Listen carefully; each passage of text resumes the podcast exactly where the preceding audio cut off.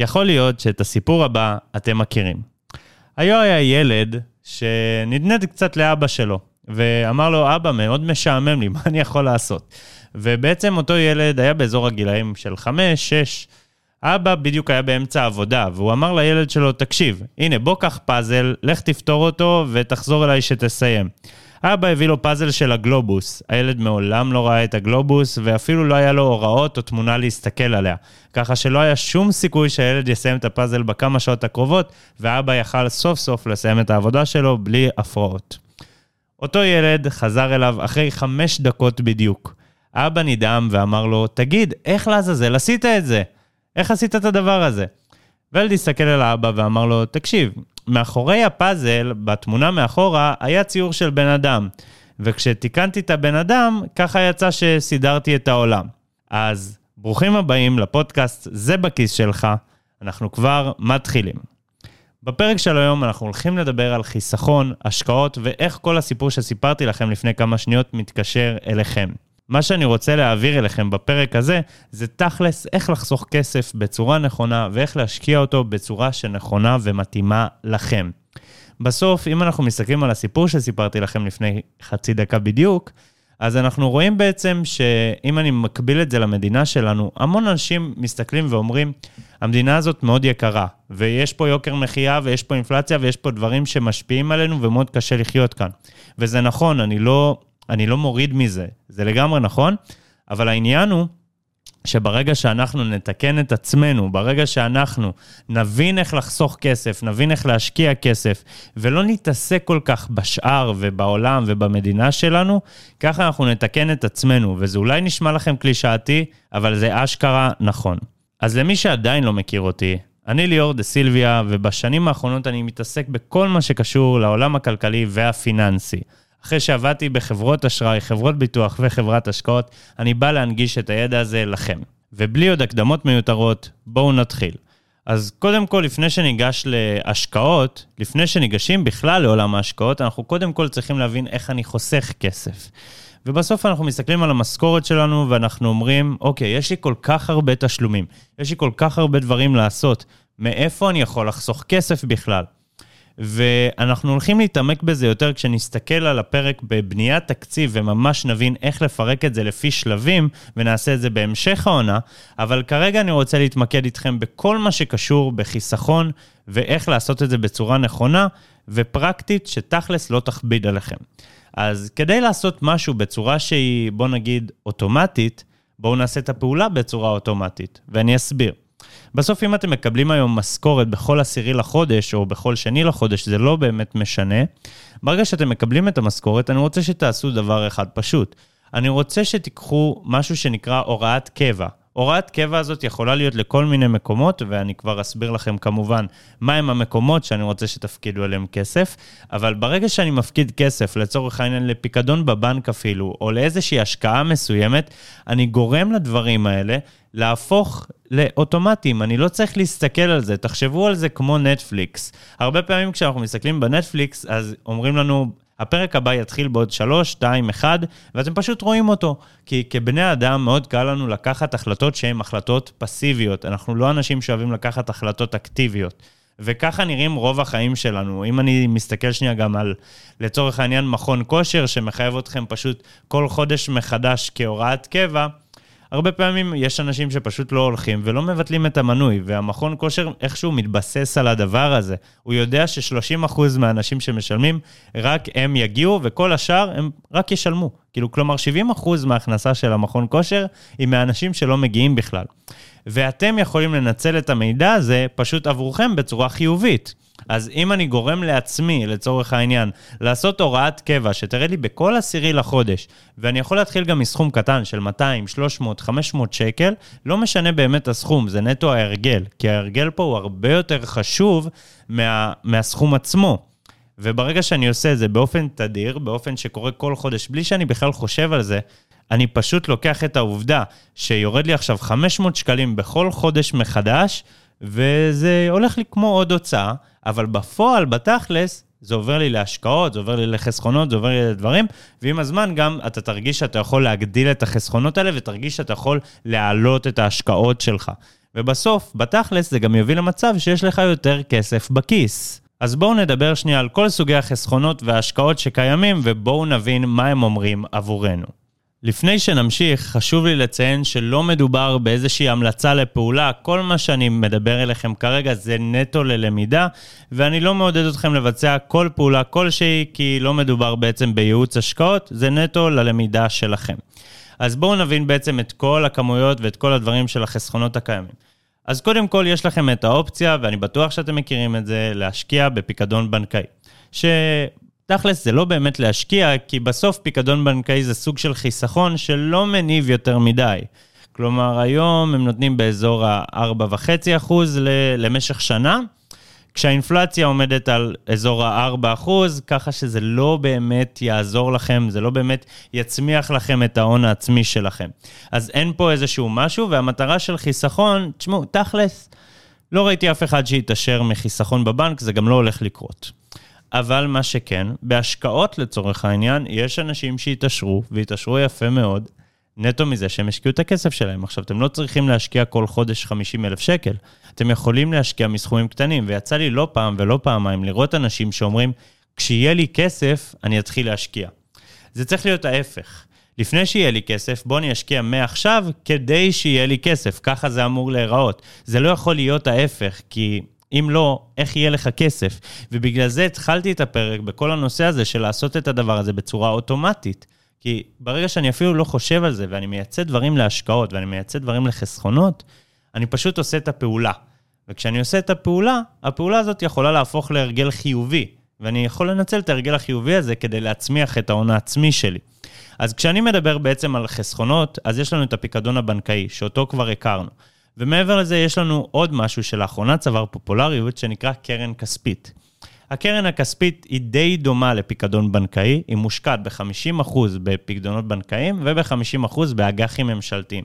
אני לא רוצה להיכנס יותר מדי למה זה אומר בפועל, אבל בוא נגיד שזה פשוט חלופה לפיקדון בנקאי, והיתרון בדבר הזה זה בעצם שאתם סוג של מקבלים אה, תעדוף, כי אתם יכולים להוציא את הכסף בכל יום, ואתם יכולים להיכנס אליו בכל יום, בניגוד לפיקדון בנקאי, שכדי לקבל 4.5% בשנה, אם הבנתם נכון, אז כן, אתם צריכים לסגור את זה למשך שנה. כלומר, אתם לא תראו את הכסף במשך שנה שלמה, ואם תרצו להוציא אותו לפני שהשנה מסתיימת, תצטרכו לשלם מס. אז זה לגבי פיקדון וקרן כספית. כמובן שלכל אחד מהם יש את היתרונות והחסרונות שלו. לצורך העניין, בקרן כספית אתם תשלמו 25% מס. אבל המס הזה יהיה מס ריאלי. ואם קצת בלבלתי אתכם, בואו נסביר מה זה אומר. מס ריאלי זה אומר שאם לצורך העניין האינפלציה השנה הייתה 10% והרווחתי 10%, אני לא אשלם שקל למס הכנסה. אבל אם אני שם בפיקדון בנקאי והרווחתי השנה 10% והאינפלציה הייתה 10%, אני עדיין צריך לשלם מס שהוא בגובה של 15%. כלומר, אני כן אשלם מס, כי המס הזה הוא נומינלי, הוא לא מתחשב באינפלציה, הוא לא מתחשב בשינויים שקורים בשוק, בניגוד לקרן כספית. עכשיו, מה עדיף? עוד פעם, כל אחד ומה שעדיף לו מבחינה... צריך להסתכל על זה מהבחינה הסובייקטיבית שלכם, וכמו שאמרתי קודם לכן, המטרה כאן זה לא ייעוץ השקעות, המטרה כאן היא נטו להבין שיש כל מיני חלופות לכסף שלכם. בואו נעבור לשלב הבא. השלב הבא בעצם, אחרי שאני מבין שאני חסכתי כסף, השלב הבא הוא גם להשקיע את הכסף. עכשיו, אם אני מסתכל בצורה נכונה על הדברים, בסוף, לצורך העניין, בן אדם שמשקיע את הכסף שלו לא יכול להשקיע את הכסף למשך חודש, או למשך חודשיים, או למשך שנה אפילו. כי בטווח זמן קצר יכולים לקרות תנודות, והתנודות האלה יכולים, יכולים להשפיע בעצם על הכסף שלנו. הכסף יכול לעלות והוא יכול לרדת, ויכול להיות שהיה השנה אה, שוק טיפה יותר קשה, ויכול להיות שגם לצד השני השוק פתאום פרץ ו- והיה שנה מדהימה. אבל זה לא אומר שום דבר על השנים הבאות. אנחנו כן יודעים להגיד שבממוצע של העשרות שנים האחרונות, מדד, המדד המרכזי בארצות הברית נתן באזור ה-9% תשואה באופן ממוצע. כלומר, היו שנים שהוא נתן פלוס 20% והיו שנים שהוא נתן מינוס 20%, אבל אם אני מסתכל בצורה ממוצעת, הוא נתן אזור ה-9% במשך שנה, אה, ככה לאורך תקופה של עשרות שנים קדימה. אז אני כן יודע לעבוד על פי הממוצעים האלה, ולכן אני לא ארצה להשקיע כשאני יודע, נגיד לצורך העניין, שיש לי 200 אלף שקל, שאני רוצה לקנות איתם בית בעוד שנה.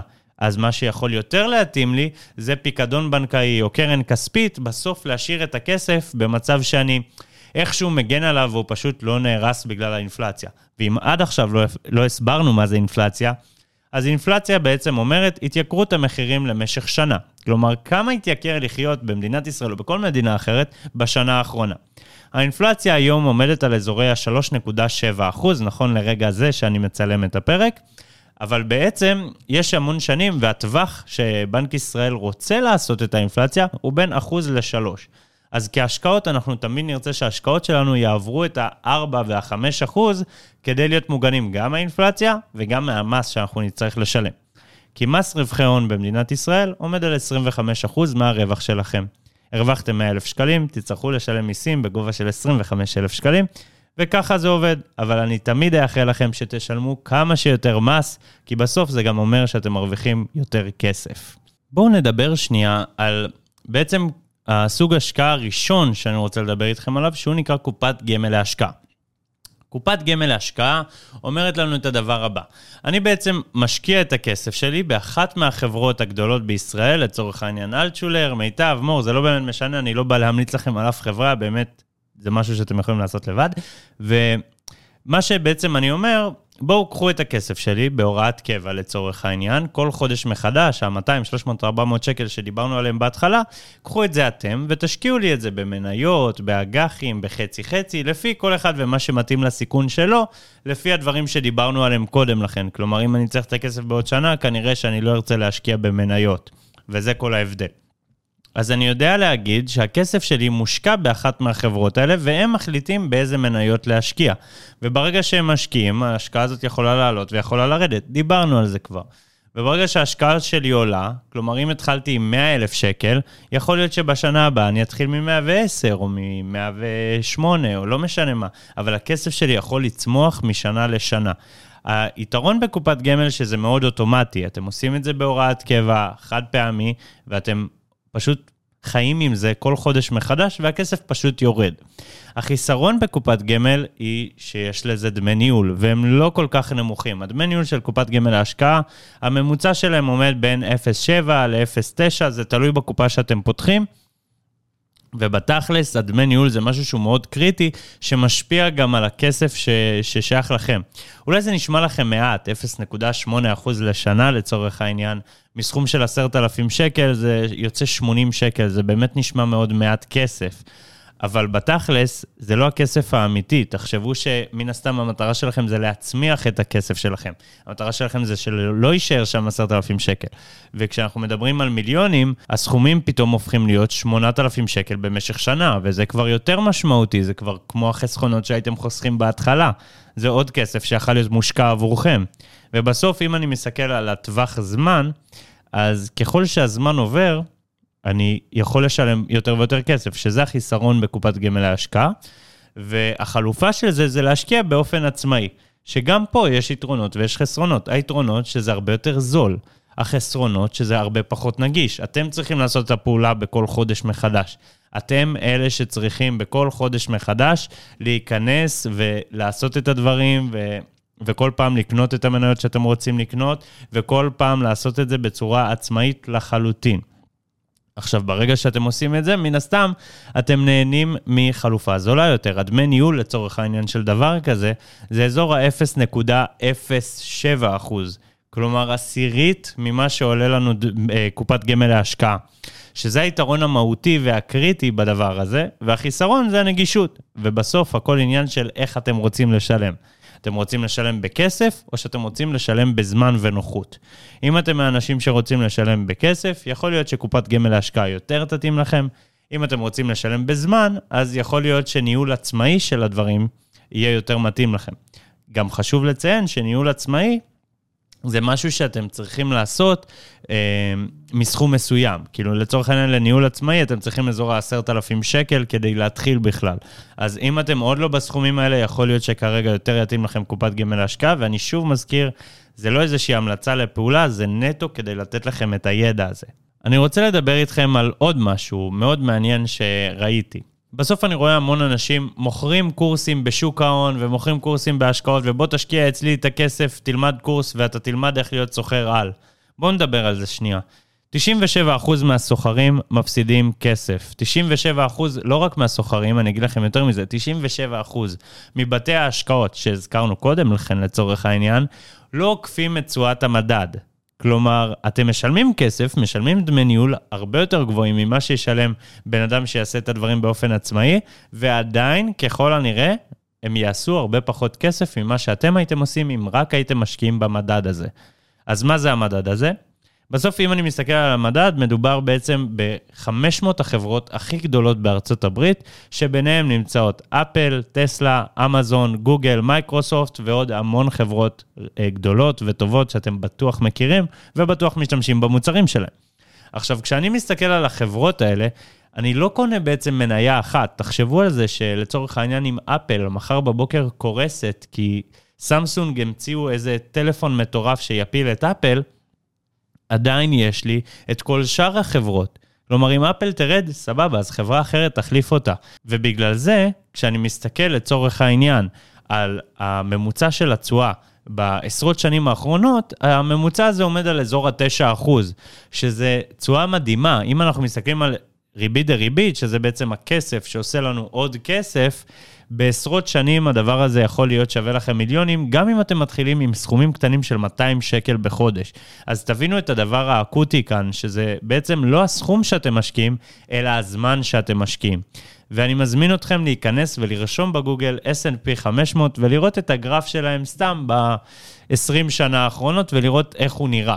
ואתם תבינו שבעצם ככל שאתם תשקיעו למשך זמן גדול יותר, לא רק שאתם יכולים לעשות יותר כסף, אלא גם הסיכון יורד. כי תמיד יהיו משברים, תמיד יבואו אה, קורונה ומשברי משכנתאות ומשברים כל הזמן, לא חסר אה, משברים, וזה משהו שבממוצע נגיד קורה אחת לשמונה שנים.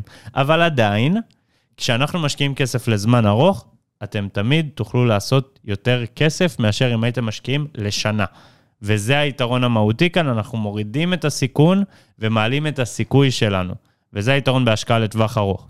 עכשיו, עוד פעם, זה לא איזושהי המלצה ללעשות את הפעולה, לכו תלמדו את זה, כי בסוף אתם יכולים עכשיו ללכת ולשלם 3,000 שקל לקורס שיגיד לכם לעשות, אה, בוא תקנה מניות כל יום, בוא תעשה דברים באופן עצמאי כל יום, אתה תקנה כל יום זה.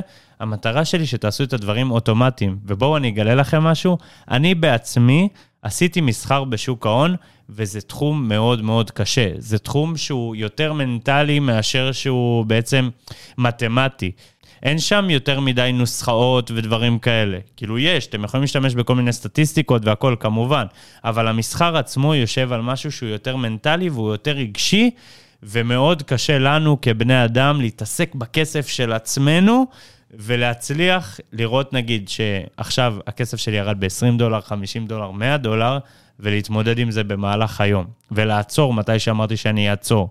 וזה הפן הקשה ביותר לאנשים שהם סוחרים בשוק ההון, ובגלל זה לרוב האנשים, רוב מוחלט, בוא נגיד אפילו רוב בתי ההשקעות, לא צריכים להיות סוחרים יומיים. מה שיותר יתאים להם זה הדבר הזה של לעשות את הדברים באופן עצמאי, כן, אין בעיה, של פשוט לקנות את המדד ולחכות. כי היכולת לחכות היא היכולת החשובה ביותר. ההתמדה שלכם זה היכולת החשובה ביותר שיכולה להיות לכם כשאתם מסתכלים על השקעות.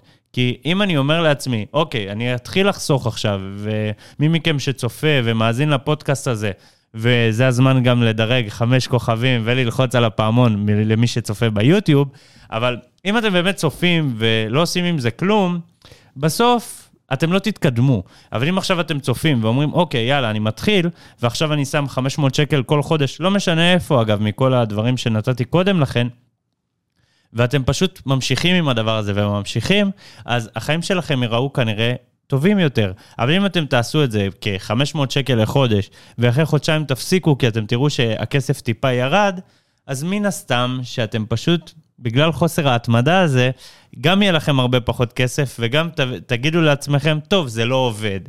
נכון, כי זה אמור לעבוד לטווח הארוך. זה... בסוף אנחנו צריכים להבין שהמשחק כאן הוא משחק לטווח הארוך, וככל שתתחילו מוקדם יותר, ככה יהיה לכם טוב יותר. אם תשאלו את וורן באפט, שהוא המשקיע הגדול ביותר בעולם, הוא, ב... הוא בין היום באזור ה-92, 91, ואם תשאלו אותו, תגיד, יש לך כל כך הרבה כסף, הוא מוערך באזור ה-90 מיליארד דולר, יש לך כל כך הרבה כסף, אם אתה חוזר אחורה בזמן, מה הכי היית רוצה שיהיה לך? והדבר היחיד שהוא יגיד לכם זה עוד זמן, כי בסוף הזמן שלנו תמיד שווה יותר. ואם תיקחו את כל ההון שלו, את ה-90 מיליארד דולר האלה, ותשימו אותם ב-10% תשואה בשנה למשך עוד 30 שנים, הבן אדם התחיל להשקיע בגיל 20, כן? אם תשימו אותם לעוד 30 שנה מהיום, אתם תראו שלבן אדם הולך להיות באזור הטריליונים של דולרים, נטו מזה שהכסף שלו עושה עוד כסף. וזה היתרון בדבר הזה. בסוף כשאני משקיע לטווח שהוא יותר ארוך, ככה גם הכסף שלי יהיה שווה הרבה יותר, וזה לא משנה מאיזה סכום אתם מתחילים. אז בואו נסכם את כל מה שהיה לנו. אז דיברנו בעצם על חסכונות, טיפה על יוקר המחיה, דיברנו על השקעות ואיך לעשות את זה בצורה נכונה. דיברנו על איך אני יכול להשקיע את הכסף שלי ודיברנו על כל מיני מקורות השקעה שכמובן לא המלצתי עליהם, אבל נתתי לכם את הידע של איך אתם יכולים לבוא ולחקור ולעשות את זה לבד. דיברנו כמובן גם על קורסים מפוצצים עם הבטחות ענקיות שלא באמת נותנים איזשהו משהו. וכמובן, אני מזמין אתכם לצפות בפרק הבא ולעקוב אחריי בפודקאסט וגם ברשתות החברתיות ולשתף עם חברים. אני מחכה לכם כבר שם, שיהיה לכם המשך יום מדהים. אני הייתי ליאור דה סילביה, וזה היה הפודקאסט, זה בכיס שלך.